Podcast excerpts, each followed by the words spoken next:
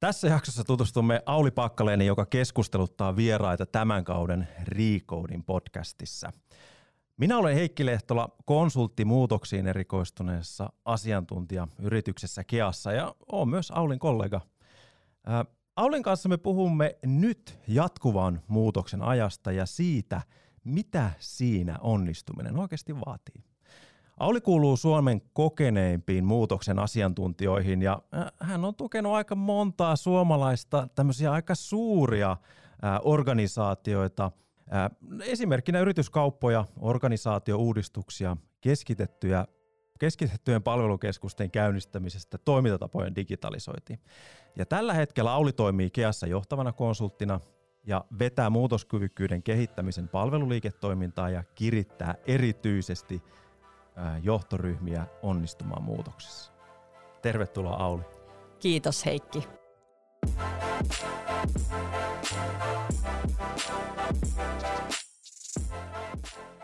Miten sä määrittelisit, että mikä se muutos oikein on? No helpon pistit tosiaan alkuun. Joo, kyllä tämä on sellainen, että tässä kun reilu parikymmentä vuotta työelämää taustalla ja niin kuin sanoit, niin aika monessa muutoksessa mukana, niin silti tuntuu, että semmoinen, niin kuin, että nopea hissipuhe muutoksesta niin on, on aika haastava. Mutta itse asiassa mä aloittaisin sellaisesta niin kuin hyvin arkisesta muutoksesta vähän niin kuin esimerkin kautta. Ää, Mulla on tota, perheessä mä on kaksi teini-ikäistä lasta ja tuossa silloin kun he oli aika, tai oli kouluikäisiä aloittanut koulussa, niin todettiin mun miehen kanssa, että meidän eteinen on aivan järkyttävä kaos aina. Että siellä on urheilukamoja ja koulureppuja ja ties mitä aina lattialla. Sitten kun töistä tuli kotiin, niin tuntuu, että alkoi niin verenpaine nousta ja hampaat kiristyy joka kerta. Ja päätettiin, että nyt täytyy tätä eteis, eh, eteisen tai kotiin tulon kokemusta lähteä parantaa ja lähdettiin sitten, niin käynnistettiin projekti, ostettiin tankoja, mihin saatiin ripustettua märkiä vaatteita kuivumaan ja, ja lankakoreja ja kengillekoreja ja ties mitä muuta. Ja oltiin tosi tyytyväisiä, kun saatiin ne hienosti asennettua ja pysyttiin budjetissa ja pysyttiin myöskin aikataulussa. Ja sitten kerrottiin lapsille, että hei, eikö ole mahtavaa, että nyt meillä on paikat kaikille kamoille, että nyt, nyt saadaan tämä eteinen pidettyä siistinä ja kaikilla on kiva tulla kotiin.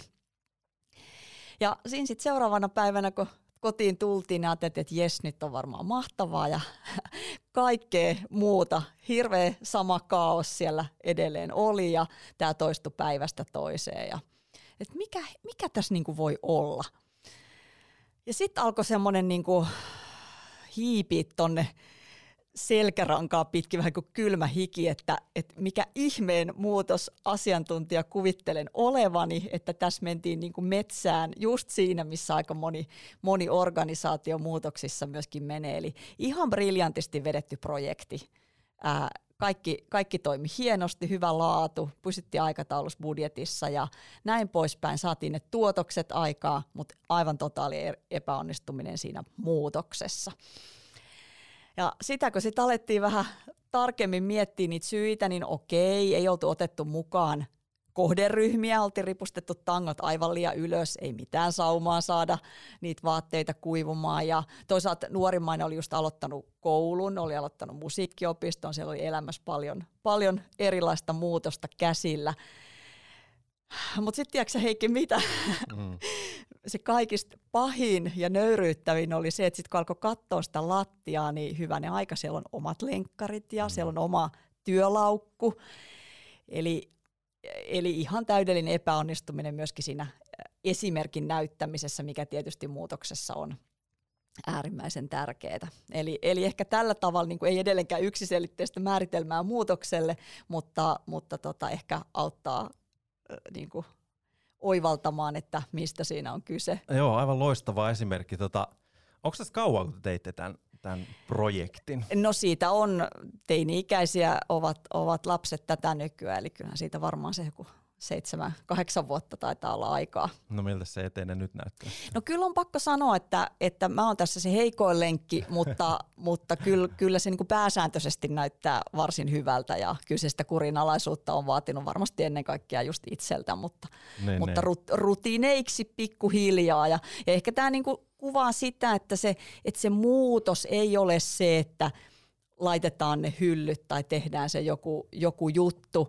vaan se muutos on se, että miten me siitä niistä nykyisistä juurtuneista tavoista ja rutiineista otetaan ja käydään se matka siihen uuteen toimintatapaan. Mm. Ja, ja se on se muutos näiden kahden, sen nykyisen tilanteen ja tavoiteltavan tilanteen mm. välissä ja ihan ne konkreettiset asiat, mitä siinä pitää tapahtua. Mm. Ja sitten kun meidän aivot nyt on tämmöinen, joku sanoi joskus fiksusti energiaa säästävä koneisto, niin, niin tota, me, mehän niin haluttaisiin mennä sillä autopilotilla ja rysäyttää ne koulureput siihen lattialle ja jättää ne äh, tota, märät lenkkarit siihen, kun näin ollaan totuttu toimimaan. Se on just näin, äh, mutta jos otetaan tai siirrytään sieltä teidän eteisestä vähän eteenpäin. ja tota, niin, niin, mennään sinne, mitä, missä me ollaan, niin kuin mekin ollaan joka päivä. Me ollaan työelämässä, me ollaan organisaatiossa, me nähdään tietysti monenlaisia firmoja ja, ja organisaatioita. Ää, mutta mitä se muutos tarkoittaa niin kuin organisaation kontekstissa tai organisaatioissa? No sehän tarkoittaa itse asiassa niin kuin pitkälti tuota samaa. Mm. Organisaatioissa on käynnissä kokonaan ja monenlaisia muutoksia. Mä joskus yritin niin kuin laskeskella, että kuinka monessa tämmöisessä toimintamallimuutoksessa mä oon urani aikana ollut ja sekoisin kyllä aika nopeasti laskuissa. Ja ja niissä on oikeastaan kyse tuosta ihan samasta asiasta. Et, et, äh, niin kuin aika usein niin kuin monesti hoidetaan aika hyvin se puoli, että että et te, saadaan ne asiat valmiiksi aikataulussa, saadaan vaikka määritelty ja kuvattu se uusi toimintamalli aikataulussa. On varmaan haastateltu ihmisiä, on, on varmasti tota noin, niin pidetty työpajoja, on kuvattu, on kommentoitu, on parannettu sitä ja varmasti hirveä määrä hienoja powerpointteja tuotettu. Todennäköisesti on käytetty aika paljon rahaa ehkäpä ulkopuolisiin palveluihin, konsultteihin, strategia konsultteihin tai, tai muihin ja myöskin sit sitä omaa aikaa ja energiaa. Ja, ja sitten kun on valmista, niin kerrotaan usein, hei, intranettiin uutinen tai joku video, että hei, nyt meillä on tämä uusi toimintamalli ja, ja nyt aletaan tätä käyttää ja sitten vielä ehkä laitetaan joku pieni koulutus siihen pystyyn. Niin siinä vaiheessa niin on saatu se muutoksen tekninen mm. puoli, se vähän niin kuin mekanistinen puoli hoidettua. Se on tietenkin välttämätön, mm. se, se pitää tehdä, mutta, mutta sitten on se ihmispuoli. Eli, eli kyllä ne hyödyt, mitä lähdetään tavoittelemaan, tässä meidän tapauksessa se mukava kotiintulon kokemus siellä eteisessä ja kenties näissä asiakkaiden tapauksessa, niin vaikka se niin kuin asiakkaalle paremmin arvoa tuottava kehittäminen tai nopeutunut kehitys tai sujuvampi johtaminen asioiden niin kuin, jotenkin, että et ne saadaan organisaatiossa nopeammin käyttöön, niin ei niitä hyötyjä saada, jos ihmiset ei ala ajatella ja tehdä ihan joka päivä niitä asioita siinä arjessa. Joo, se on just näin. Ja varmaan aika monesti siinä niin kuin vähän, vähän epäonnistutaan, että ei oteta ihmisiä mukaan ja, ja sitten tulee, no muutosvastarintaa, onko sitä, eikö sitä ole, miten sitä voidaan parhaiten niin kuin hallita ja muu, muuten, mutta et, et, et varmaan kyse on myöskin siitä, tai niin kuin, että muutoksissa usein epäonnistutaan, vähän niin kuin säkin kerroit siinä teidän eteisesimerkissä. Olisiko sinulla joku niin kuin konkreettinen esimerkki kertoa tai tarina siitä, että, että milloin sä oot ehkä tämmöisessä organisaatiokontekstissa epäonnistunut muutoksessa – ja mitä siitä on sitten oikeasti opittu? Voi kuule varmasti montakin kertaa. No yksi riittäisi tähän. Joo, yksi riittäisi. Tota, ehkä sen verran, että e, en tiedä mistä johtuu, liekö siitä, että harrastan sitä suunnistusta, jonka, johon tuossa viittasit? Ja, ja se on niin kuin varsin semmoinen, miten mä sanoisin, sehän on sitä, että, että kun ikinä joka kerta mennään uuteen maastoon ja joka kerta mennään niin kuin uuteen ympäristöön, aina on uusi rata, rastit on uusissa paikoissa, niin sehän ei ole niin kuin mitään muuta kuin sitä, että mennään tuntemattomaan ja tiedetään minne pitää mennä, mutta niitä reittejä päästä sinne on niin kuin lukuisia ja, ja pitää niin kuin havainnoida maastoa ja tottuu ja oppii siihen, että aina ja omalta kohdaltani hyvinkin usein käy niin, että rastit ei kerralla löydy. Mm. Mä en tiedä, onko se siellä taustalla vai mikä, mutta että mä oon aika sellainen eh, tutkitustikin eh, ehkä poikkeuksellisen resilientti ihminen, eli, eli sellainen, joka, joka niin kuin ei ole mitään ongelmaa hypätä muutokseen ja mukaudun tosi nopeasti ja pystyn mukauttamaan ajattelua ja sopeutumaan. Ja mulla kesti, tiedätkö, siis todella, todella pitkään, että mä niinku edes ymmärsin tämmöistä niinku kon- konseptia nimeltä muutos ja se, että se mm. saattaa aiheuttaa jollekin jotain ongelmia. Että mulla se saattoi mennä, että joku isokin muutos, niin se on niinku 15 sekuntia, niin sitten me ollaan siellä niinku jo täysillä menossa tai, tai itse on täysillä menossa. Ja mä olin varmaan siis yli kolmekymppinen, että mun niinku kunnolla alkoi niinku hahmottua se, että joo, että tämä ei todellakaan ole näin suoraviivasta ja varsinkin niinku organisaatioissa ja isossa organisaatioissa, niin mitä se vaatii, että tämmöisiä niinku perustavaa laatua olevia muutoksia transformatiivisia muutoksia saadaan läpi. Ja tämä on ehkä se, että et varmaan niin kuin monessakin asiassa on ehkä vähän epäonnistunut siitä syystä, että ei ole pystynyt katsomaan sitä niin kuin sen valtaosan näkökulmasta, jolle se muutos ei olekaan semmoinen, että naps, tästäpä me mm. lähdetään eteenpäin. Ja, ja myönnän kyllä syynistyneeni myöskin siihen, että no, tämähän on määritelty ja tästähän on kerrottu, että no mikä siinä hihat mm. ja ryhdytään, ryhdytään toimeen. Kyllä se niin kuin siihen liittyy mm. varmasti. Ja, ja kyllä niin kuin, mä ajattelen, että jokaisessa muutoksessa aina joku juttu ei mene ekalla kertaa niin kuin putkeen, mutta sitten siitä pitää oppia ja, ja olla sillä pulssilla, että oliko tämä niin järkevä toimenpide. Mm. Kykenimmekö tukea näitä esihenkilöitä tässä kohdassa tarvittavalla tavalla tai, mm. tai muuta. Kyllä. No hypätään sitten vähän tämmöisen niin määrittely asioihin. Sä oot kirjoittanut blogin siitä, että mitä se muutosjohtaminen oikeastaan on ja ja kun seuraa tutkimuskirjallisuutta ja seuraa meitä konsultteja, jotka keksitään uusia asioita koko ajan, niin, niin monesti puhutaan change leadershipista tai change managementista tai, tai, tai transformatiivisesta muutoksesta, transformaatiosta, minkä mainitsit, ää, tai vaikka change enablementista tai, tai muuta. Mutta mikä näistä termeistä on nyt se, mitä meidän pitäisi käyttää, kun me puhutaan muutosjohtamisesta? Nimenomaan suomen kielessä niin, vai? kyllä. No toi onkin, toi onkin asia, joka on, mun tekisi mieli sanoa, että ei ole mitään väliä, että tärkeintä on se, että tehdään niitä asioita, mitä se muutos kulloinkin vaatii. Et, eli eli niin kuin ei, ei ajatella, että tässä pitää tehdä viestintää ja koulutusta ja sitä, tätä ja tuota, vaan ajatellaan niin, että meidän pitää tehdä asioita, jotka mahdollistaa sen, että ihmiset tiedostaa, että tällainen muutos on tulossa, tulossa, ymmärtää, mitä se heille tarkoittaa, pystyy omaksumaan sen muutoksen, pystyy tekemään niitä asioita uudella tavalla käytännössä, pystyy tukemaan toisia, pystyy, pystyy niin kuin myöskin oppimaan pois vanhasta ja, ja sitten niin kuin huolehtimaan huolehtimaan siitä, että pystytään jatkamaan sitä toimimista uudella tavalla. Ja, ja silloin niin kuin se, että puhutaanko muutosjohtamisesta vai muutoksen hallinnasta vai muutoksen läpiviennistä, niin sinänsä sillä ei ole väliä. Mutta sitten samalla Mä, mä oon tuolta kauppakorkeassa opiskellut äh, suomen kieltä ja viestintää ja siinä mielessä sellaista pientä myöskin kielitieteilijä vikaa itsessäni on ja, ja hyvin tietenkin siitä, siitä tiedän, että sillä kielellä me rakennetaan todellisuutta ja merkityksiä ja toisaalta tietysti sit se, että millainen on kulttuuri vaikka organisaatiossa, niin se vaikuttaa siihen, että millaista kieltä me käytetään. Ja siitä syystä mun mielestä tämä asia on tärkeä.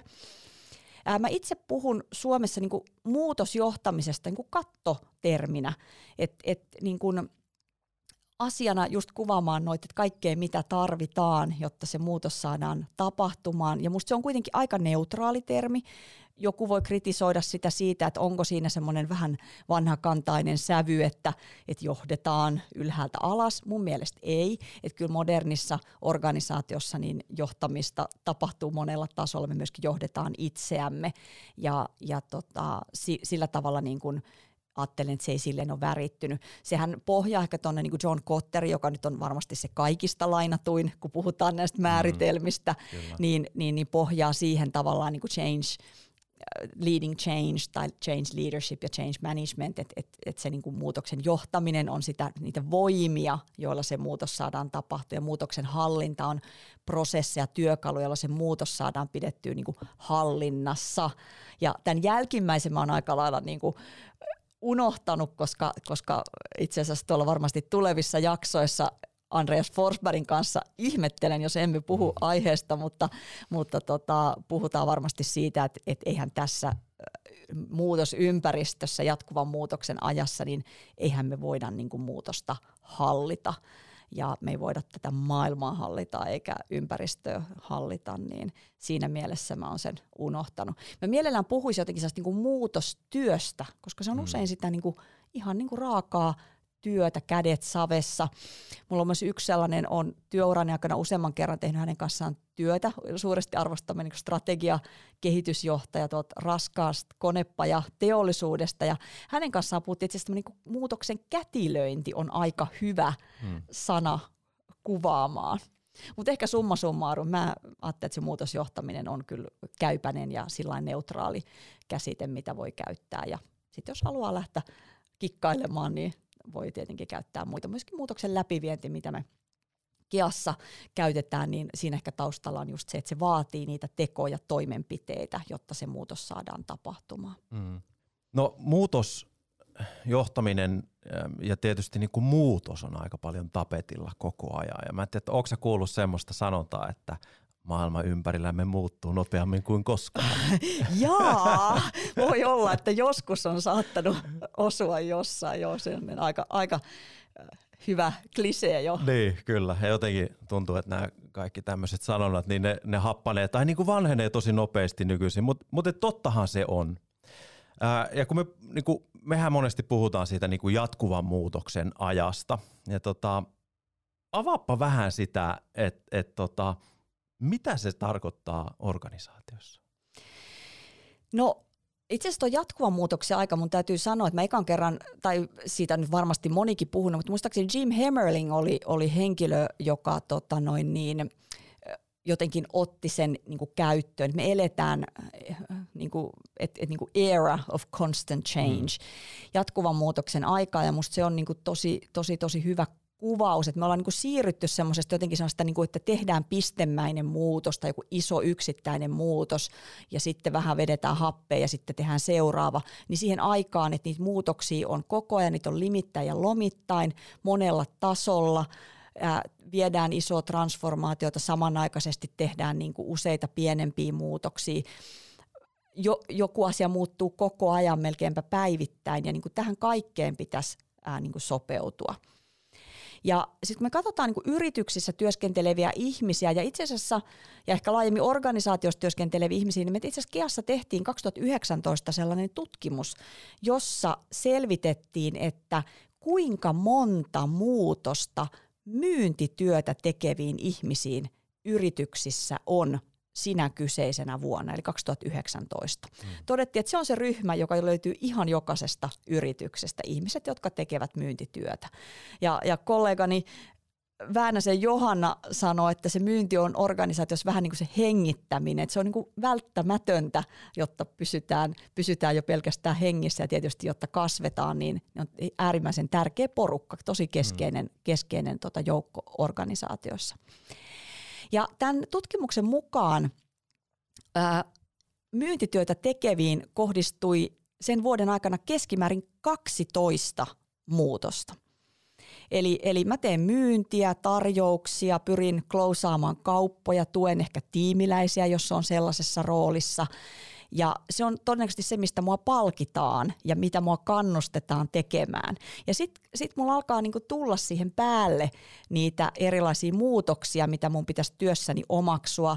Se voi olla uusi CRM-järjestelmä, sen käyttö, se voi olla uusi organisaatio, se voi olla uusi myynnin toimintamalli. Sieltä voi olla uusia palveluita, joita pitäisi oppia myymään ja, ja, ja vieläpä tuloksekkaasti ja niin edespäin.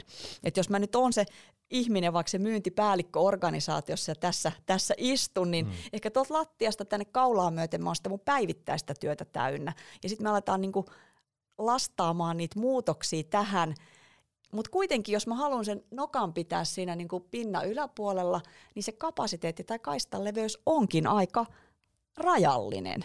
Ja, ja tämä on niinku semmoinen asia, mikä tässä jatkuvan muutoksen ajassa on tosi olennainen, ja siinä me tullaan siihen niin ihmislähtöiseen tapaan ajatella, johtaa sitä muutosta, koska niin kuin itse asiassa sä Heikki oot sanonut, että mitä muuta me niin kuin ollaan tai mitä muuta organisaatio on, ja mitä me niin kuin, kuin, niin kuin ihminen ja se niin kuin aivot ja tunteet, mm. ää, joita, joita meillä on, niin tota, se on, se on niin kuin tosi tärkeää. Ja itse asiassa vielä sen verran niin kuin havaittiin, että mitä suurempi organisaatio, niin sitä suurempi määrä niitä muutoksia myös on. Eli isossa organisaatiossa, niin jos en ihan väärin muista, niin olisiko 15,4 muutosta nyt sitten näihin myyntihenkilöihin.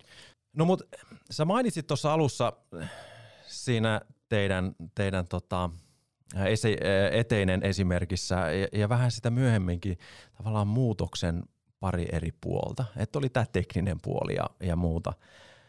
Öm, ja ihmispuoli oli se toinen ja ihmispuoli, joo, mä olin just tulossa siihen. Nyt, nyt sä pilasit mun liidin, no ei se haittaa. Mutta tota, äm, tosiaan, tekninen puoli ja, ja sitten on tämä, että miten me saadaan ne myynti-ihmiset siihen mukaan. Niin mitkä on sun kriteerit sille, että et, tota, muutos onnistuu? No, ne on oikeastaan mulle niinku kirkastunut tässä ihan niinku oikeastaan parin vuoden aikana. Sillä on, on ollut niitä kriteereitä, mutta musta siinä on kolme asiaa. Ja ensimmäinen asia on se, että ihmiset kokevat, että se muutos on onnistunut. Eli ne ihmiset, jotka on muutoksen kohteena tai jotka tukevat sen muutoksen onnistumista tai kätilöivät sitä muutosta, niin kaikki nämä ryhmät kokevat, että tämä muutos on onnistunut. Ja toinen kriteeri on se, että se toiminta on muuttunut Eli jotain tehdään eri tavalla kuin mitä ennen on tehty, koska tämä on se muutoksen määritelmä. Mm. Eli jos mikään ei muutu, niin ei niitä hyötyjäkään silloin saada sieltä kotiutettua. Niin, ja eikö, tos, niinku, eikö toi tarkoita vähän just sitä nimenomaan, että et, et jos vaikka otetaan se CRM, mm. niin, niin otetaan se käyttöön se, se, tota, se järjestelmä, mutta sitten samaan aikaan ihmiset alkaa myös käyttämään sitä. Alkaa käyttämään sitä ja muuttaa sitä toimintaansa, mm. että usein se vaatii jotain toiminnan muutosta. Pitää tehdäkin eri tavalla kuin ennen et, ja käytetään sitä vielä samalla tavalla. Mm. Et ei niin, että tässä on järjestelmä, alkakaa käyttää, mutta sitä käytetäänkin sitten ihan eri tavalla. Ja sitten itse asiassa se kolmas mm. asia on se, että saadaan ne hyödyt. Pystytään niin todentamaan, että kyllä tämä business case on toteutunut tai nämä hyödyt, mitä me ollaan tavoiteltu, niin on saavutettu tai niitä ollaan saavuttamassa. Ja mahtava asia tässä on se, että näillä kolmella asialla on keskenään korrelaatio. Vahva korrelaatio itse asiassa vielä. Eli, eli tota, kun me nähdään että ihmiset kokevat sen muutoksen hyvänä, ymmärtävät, mistä siinä on kyse, miksi se tehdään, niin sillä on vahva korrelaatio siihen hyötyjen saavuttamiseen. Ja toisaalta, kun me nähdään, että toiminta alkaa muuttua, niin sillä on vahva korrelaatio hyötyjen saavuttamiseen. Ne hyödytään usein, ne ei tule niin heti naps, mm. vaan ne tulee ehkä viiveellä. Mutta kun ää, kokemus ja toiminta muuttuu oikeaan suuntaan, niin me voidaan niin kuin aika vahvasti luottaa siihen, että ne hyödytkin sieltä on tulossa. Niin eikö sekin ole aika lailla siitä kyse, että tässä pystyy luomaan se muutos sillä että olisi niin kuin nopeita voittoja saatavilla? Totta kai joo, ja, ja myöskin niin kuin tuoda niitä esille ja kertoa, mutta että, u, sitten siellä on myöskin niitä hitaita voittoja, sitten siihen mm. tarvitaan sitä sitkeyttä ja kärsivällisyyttä, ja varsinkin tässä niin kuin jatkuvan muutoksena, kun niitä muutoksia on tosi paljon samanaikaisesti ja näin. Niin. Just näin. Tota, mainitsit ihmiset ja, ja niin kuin työntekijät, ää, organisaation jäsenet ja tietysti niin kuin ihmiset on aika iso, iso laaja käsite, mutta et mitä on niin kuin, mitkä on ne ihmisryhmät tai roolit siellä organisaatiossa, jotka on niin kuin tärkeissä roolissa muutoksen onnistumisessa? No kyllä voisi sanoa, että kaikki, mutta jos niitä ryhmittelee, niin mä ajattelen, että, että ilman muuta ylinjohto, eli, mm. eli henkilöt, jotka päättävät tällaisten niin kuin muutosten käynnistämisestä tai käynnistämättä jättämisestä. Ää, sitten toki niin kuin esihenkilöroolissa, lähijohtajaroolissa, tämmöisessä niin kuin ehkä joissain organisaatioissa myöskin tämmöisessä niin kuin coach tai tai vastaavassa roolissa olevat ihmiset, jotka, jotka ei välttämättä ole niin tiimin vetäjät esimerkiksi, ää, on, on niin toinen selkeä ryhmä. Hehän on itse asiassa usein se niin kuin, he on usein niin itse sen muutoksen kohteena ja sitten heillä on sen niin muutoksen johtamisen, muutoksen tukemisen rooli. Et se on oikeasti niin ryhmä, joka liian usein unohdetaan ja jätetään mm. yksin. Ja sitten on, me, mä usein puhun muutoksen tekijöistä ja myöskin Keassa puhutaan muutoksen tekijöistä, eli, eli siellä on niitä kehittäjiä, projektipäälliköitä, hankepäälliköitä, että projektitoimisto, PMO, ihmisiä, siellä on usein ehkä HR-viestintä rooleissa toimivia, eli ihmisiä, joita, joiden työtä tarvitaan niin kuin se on sitä just sitä muutostyötä, mistä tuosta mm. äsken puhuttiin. Ja sitten kyllä ihan jokainen, eli, eli jokainen meistä niin kuin kokee ja tuntee tämän jatkuvan muutoksen ajan. Ja myöskin se sitten tarkoittaa, että me ehkä meidän pitäisi olla varustettuina vähän erilaisilla asioilla kuin mitä vaikka kymmenen vuotta sitten tai vielä viisi vuotta sitten. Joo, ja toi voikin olla ihan hyvä paikka lopettaa, mutta mä kysyn yhden kysymyksen ja haluaisin jo sulta jonkunlaisen pikku tiiserin näihin tämän kauden jaksoihin. Ää, kun pureudut näiden vieraiden kanssa tällä kaudella ää, näihin ryhmiin ja muutokseen, niin mitä näiden eri ryhmien tulisi osata, osata jotta se muutos tulee onnistua? Haluatko paljastaa jotain siellä? No kyllä mä ehkä jotain voin paljastaa. Tietysti se, että että sitten varmasti keskustelu, keskustelu tuo esille monia, monia tosi hyviä asioita. Mutta joo, tosiaan tällä kaudella tarkoitus on pureutua siihen, että mitä on se näiden eri ryhmien johto, esihenkilöt, tiiminvetäjät, projektipäälliköt, kehittäjät, muutoksentekijät ja koko henkilöstö. Mitä on se osaaminen, mitä tarvitaan tässä ajassa. Ja yksi sellainen kulma on se, että, että, niin kuin, että mitä on se jatkuvan muutoksen ajassa tarvittava osaaminen ja mikä on se ehkä yksittäisessä muutoksessa tarvittava osaaminen. Ja kyllä mä ajattelen, että tämä esimerkki siitä myyntihenkilöstä, jolla on sitten se rajallinen kapasiteetti käytettävissä aikaa ja energiaa ja aivokapasiteettia, jos halutaan, että kuitenkin sitä myynnissä syntyy tulosta, niin se kapasiteetti muutoksiin on rajallinen, niin kyllä varmasti tuolla ylimmän johdon kun, kun osaamisesta puhutaan itse asiassa Essokon Sebastian Nyströmin kanssa, niin tämä on varmastikin aihe, mitä sivutaan. Ja sitten on, on myöskin, niin kuin jos mietitään vaikka sitä ihan jokaista meistä, sinua ja minua Heikki ja, ja meidän asiakasorganisaatiossa ihan jokaista ihmistä, niin kyllä sieltä se resilienssi nousee esille ja, ja nyt jätetään ne kaikki hienot termit sitten varmasti keskusteluissa pois ja pureudutaan sitten siihen, että mitä se oikein on ja mitä se sitten ihan käytännössä tarkoittaa, miten niitä muutosmuskeleita sitten ihan oikeasti voi vahvistaa ja mi, miksi se on niin kuin tärkeä, o, niin kuin, miksi se on sitä tärkeää osaamista ja voimaa sitten näihin, näihin tota, jotta pärjätään jatkuvan muutoksen ajassa. Kuulostaa aika mielenkiintoiselta. Kiitos Auli tässä vaiheessa tästä ensimmäisestä jaksosta. Kiitos Heikki sinulle.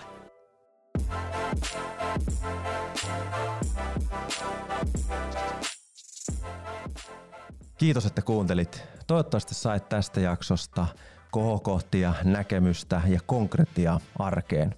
Mitä sinä teet tämän jakson perusteella muutoksessa eri tavalla? Seuraavassa jaksossa aiheena, mitä uutta ylimmän johdon tulisi osata kun muutos on jatkuvaa.